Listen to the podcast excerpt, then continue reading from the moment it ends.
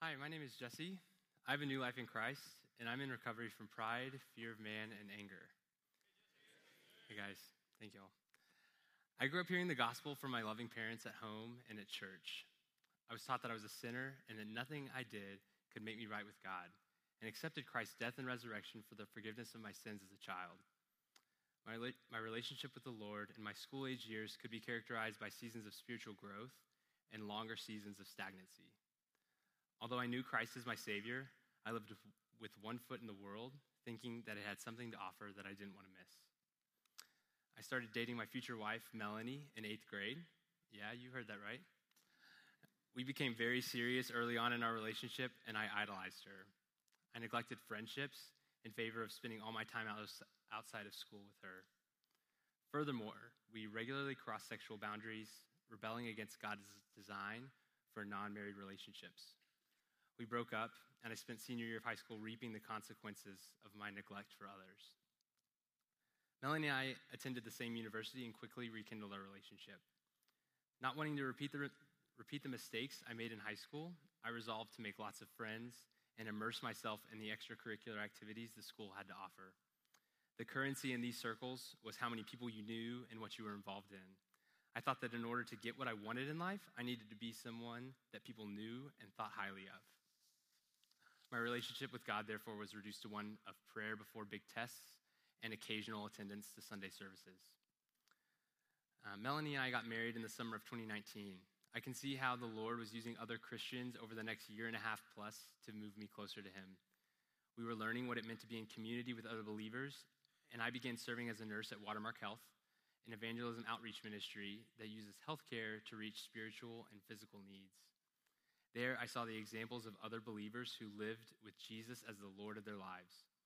However, I was still looking for my satisfaction in the world. I sought the approval of man through the portrayal of myself on social media, my accomplishments, and making money.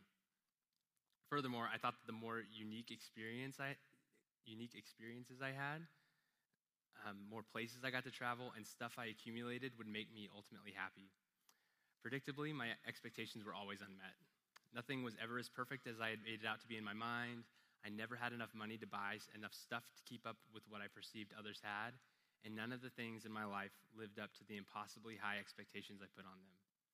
My discontentedness resulted in a short temper, a bad attitude, and wasting hours of thought wishing my life was different. At the lowest point, I even turned to pornography to try to fill my desires. I knew of Regen from being at Watermark and considered attending, but I would talk myself out of it thinking, my sins aren't that bad. It's not like I have an addiction. But that changed in spring of 2021. Mel and I were on vacation, and the damage caused by my selfishness and misplaced longing for satisfaction in the world became very evident. We went to a wedding for our friends, and we were struck by the way the Lord permeated every aspect of their lives. The groom had gone through Regen a couple of years prior. At every point during the festivities, someone was talking about how the Lord had used Abby and Ryan to point them to the truth of his goodness. The contrast between the low grade frustration, stress, and pride in my heart compared with the joy that was overflowing from my friend moved me. Melanie and I could both see that we desperately needed God to change us. She told me that when we got back to Dallas, she was going to start regener- regeneration and I could come if I wanted. Uh, I saw that she was tired of waiting for me to lead our family by seeking help first, so she took the initiative. I came with her the next Monday night, quickly saw that this is where I needed to be every Monday night. It was in that experience, combined with step one, that helped me understand that I was powerless over my sin and could not manage life under my own power. The foundation verse for step one is For I know that nothing good dwells in me, that is in my flesh. For I have the desire to do what is right, but not the ability to carry it out. Romans 7 18. I'd been trying for years to modify my behaviors to be a good enough person, but this step helped me see that I could not change without the Lord's help. In step five, confess, I got to share my sins with my mentor, the groom from the aforementioned wedding, and with Melanie.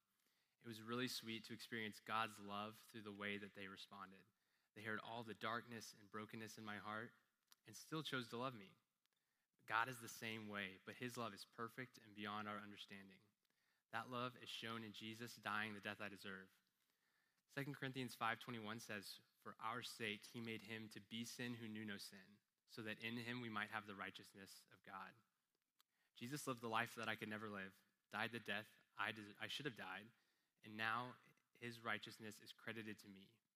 That is the gospel, the good news. We are cleansed by Jesus' Jesus' blood and reconciled to God. It was a slow process, but I could see the Lord working on my heart throughout my time walking the steps. My attitude was determined less and less by my circumstances, but instead I had more peace and joy, even when things were not going the way I had hoped. My perspective on everything, from my attitude about the job I had to our financial situation to the traffic on my way home from work, was beginning to change. Also, the grip that the opinion of others had on me began to loosen. I found that being vulnerable and real with the men in my step group didn't push them away. In fact, it drew them in and gave me a taste of how I'm fully known and fully loved by God. Since commencing from Regen in 2022, my life has continued to be, my faith, sorry, my faith has been continued to be strengthened and matured.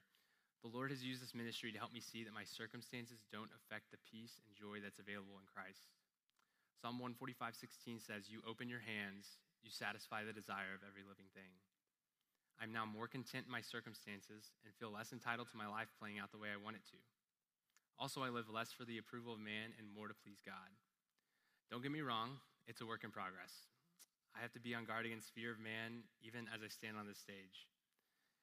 Some days I feel like I'll never get it right, but that's actually true. Uh, sanctification will not be complete until our Lord returns.